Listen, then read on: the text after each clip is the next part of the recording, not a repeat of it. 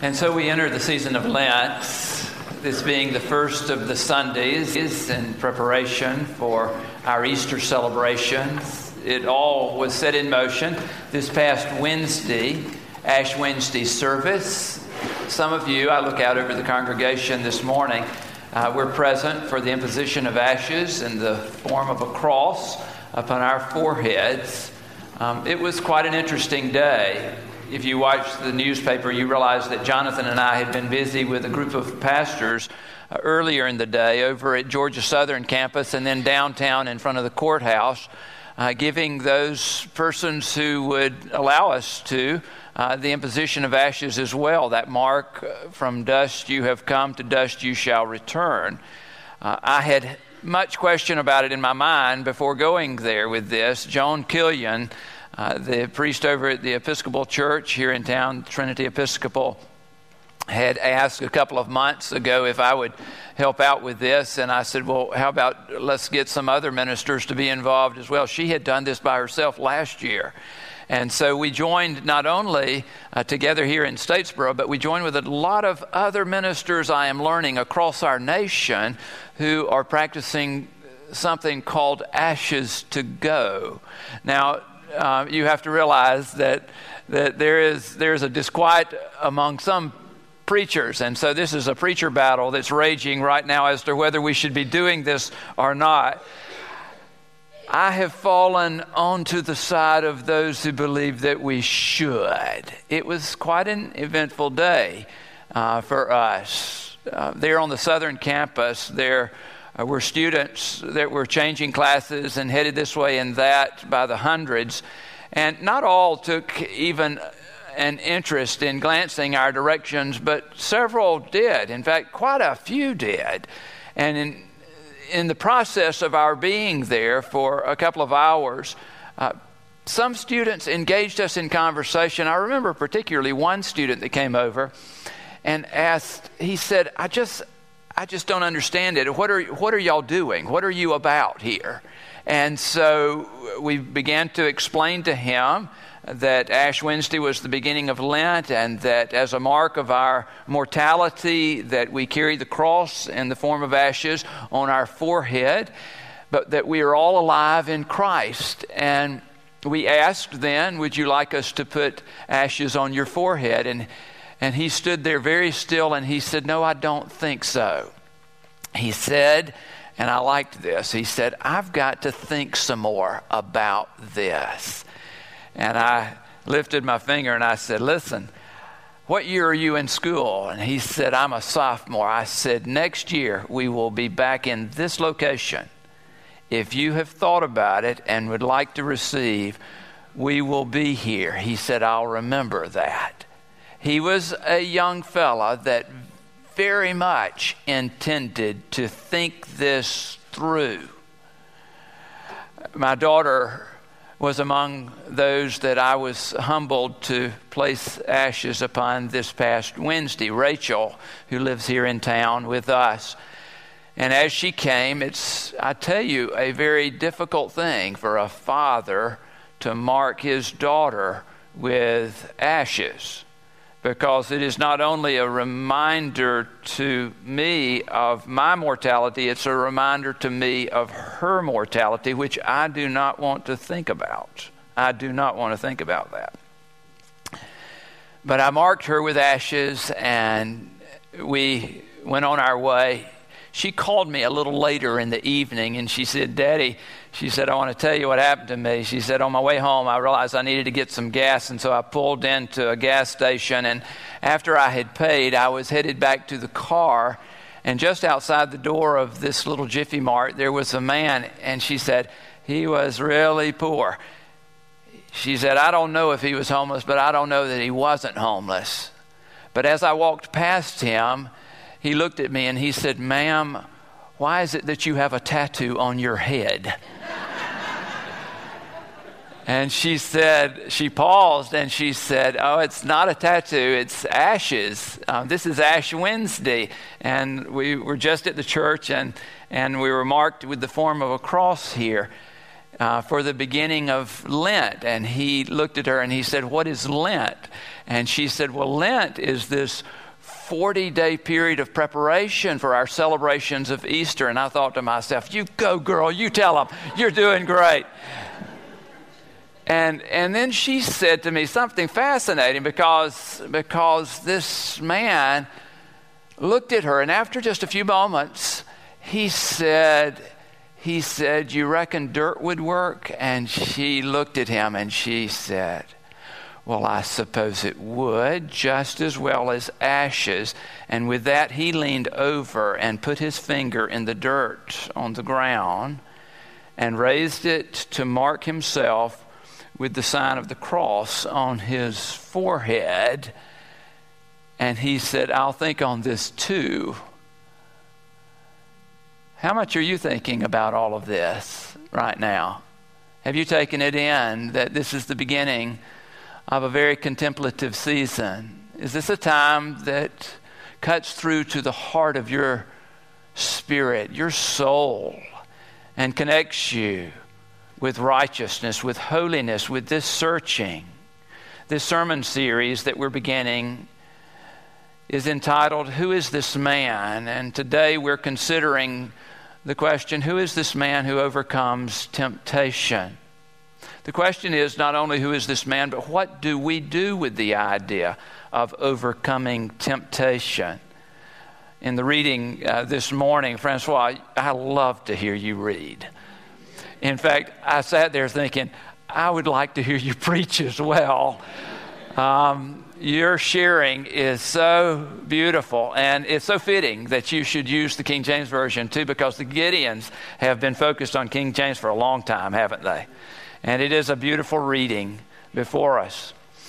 Jesus, fresh up out of the waters of the Jordan, it says to us in that passage, went up into the wilderness. We sort of think of going out into the wilderness, but he went up into the wilderness, which lets us know that he probably was up in those hills somewhere there around Jericho.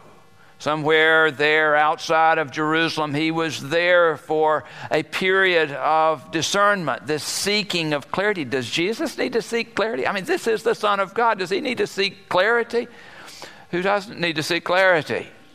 He was beginning his ministry. You remember that he was seeking clarity even as he prayed in the Garden of Gethsemane. Here he is seeking clarity for his missional purpose. It is not an easy thing to empty yourself taking on the form of a servant. This is something of great importance. There, as he prayed, he was in battle with Satan himself. I tell you, we fight some of our greatest battles when we are alone. Oh, I know that the crowd may lead you astray. Usually, those matters are first decided when we are alone, aren't they? Really? don't we sort of make the decision which way we're going to go on these matters of faith? Who knows where Matthew and Luke got this story? Mark doesn't say anything about it. John doesn't say really anything about it. Mark does tip his hat to the fact that he went away and was tempted, but who knows where Matthew and Luke got this story? Some scholars say that they had a resource amidst the two of them, and they may well have.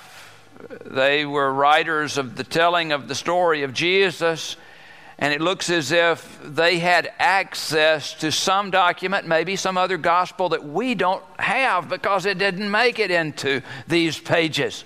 But they included it because it was there for them to look over. You look at the words between Matthew and Luke's writing, and you'll see it's almost verbatim. Why in the world wouldn't Mark put something in there about it? He wrote pretty forthrightly. Now, John, I can sort of understand the spiritual nature of his life and his understanding of the Word. He was headed in a little different direction theologically for us all.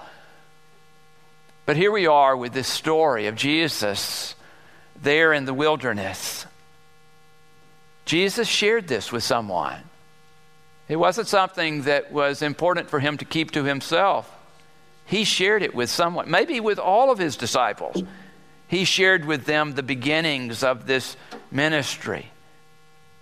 These temptations that he had takes a great person to admit the temptations that they have faced. This defining of his life as Messiah this inner integrity was almost a credentialing of himself among the people, I could imagine. For all of us know how susceptible we are to caving into temptation. Henry Nouwen was reflecting on his own life and as well as on Jesus's when he wrote the book in the name of Jesus, Reflections on Christian Leadership. We're reading through this book as a church staff these days.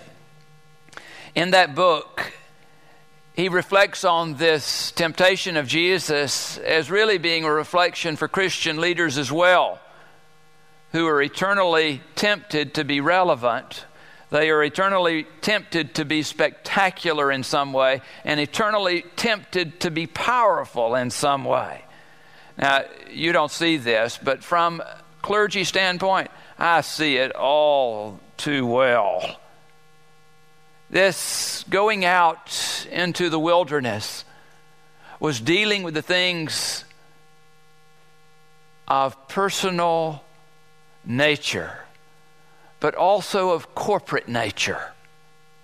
Dealing to clarify for himself and for Satan as well, and for all of the world, who Jesus was going to be in this world.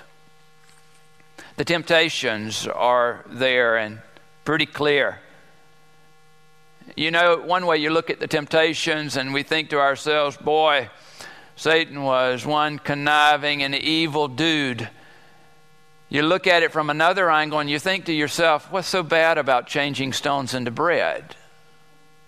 Right? Come on, Jesus fed 5,000 with five, what was it, five fish and two loaves? I've got that opposite, don't it? It's five loaves and two fish. Thank you, Bob. I was looking for Bob, the reference man here in front of me.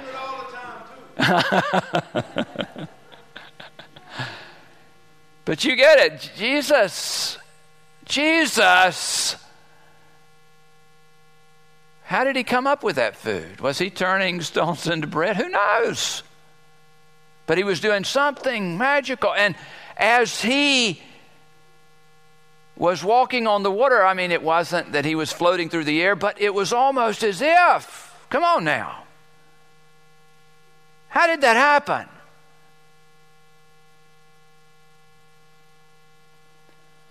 There, Satan is casting out his temptations. Maybe it is all about the wrong timing on things. Maybe the danger in what Satan presents to us is about the wrong timing and the self serving that is represented in these temptations. I don't know if you've ever heard preachers talk about prosperity as if it is their given right. It's a very dangerous path to go down. Them shouting out to the congregations that gather by the thousands the words of Jesus Himself as they holler, I have come that you might have life and have it more abundantly. And one pastor, I understand, has trained his congregation. When he says abundantly, he says, And what does abundantly mean? And they respond to him, It means a whole lot of stuff. Now, you and I don't do that here. We think to ourselves that we're above such ways of thinking, but I don't know that we are.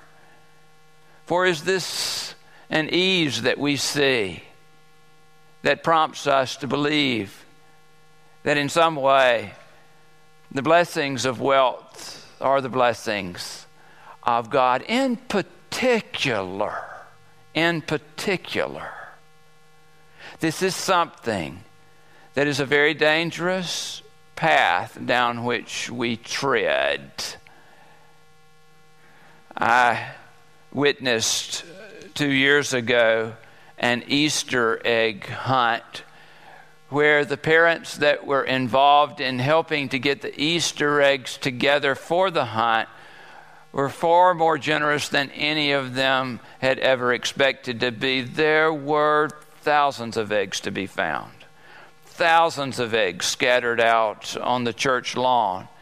And the 40 children that raced out when given permission with their baskets to pick up those eggs were a sight to behold because those baskets couldn't hold all the eggs that they were finding.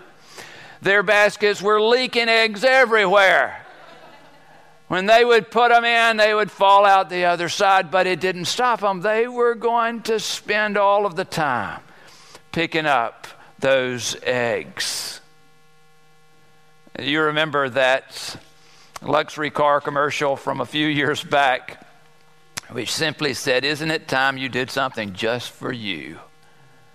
Isn't that a tell, sign of the human condition? Isn't it time you did something just for you? Why? This is the way we think all the time. yeah, we don't relate it to Satan, do we? Nah. Let me tell you, Jesus did. Jesus did. And then Satan comes to speak to him about being on top of the temple at the very precipice there. Now, he could have taken him to any point there on the edge of a mountain, looking out over a ledge, and have said to him, Well, throw yourself off, and the angels will surely, surely scoop you up before you hit bottom. But it wasn't about that, it was about the spectacle of it all. You see, this had to be a public thing. And there are so many that give in to the idea that this is exactly what the church needs to do in order to gain its importance in the world. Become a spectacle or to follow spectacles. Because this is what is supposed to be to draw the attention of the world.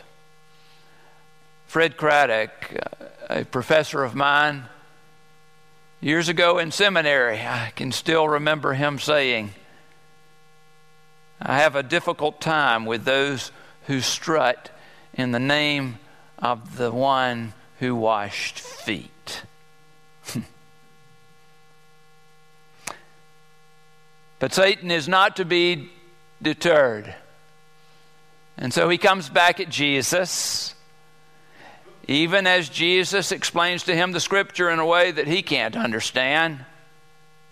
He comes back, and there he shows him all the world, almost like Moses on the mount, as far as the eye can see. Satan says, There it is at your feet. If you worship me, it's all yours. And of course, he sends Satan packing as he responds, It is written, Worship the Lord your God and serve only him, because he is not going to be trapped into the idea that the world is Satan's to begin with. This world belongs to God and no one else. Jesus surrounded himself with the presence of God. In fact, not only was God around him, God was within him. I'm always asking myself a question in my preparing to preach. What does this have to do with Jesus? I ask myself. And what in the world does it have to do with me? Let me tell you if you're facing temptation, as we all face temptation, you don't want God to just be around you. Friends, you need God within you. Who is this man who overcomes temptation?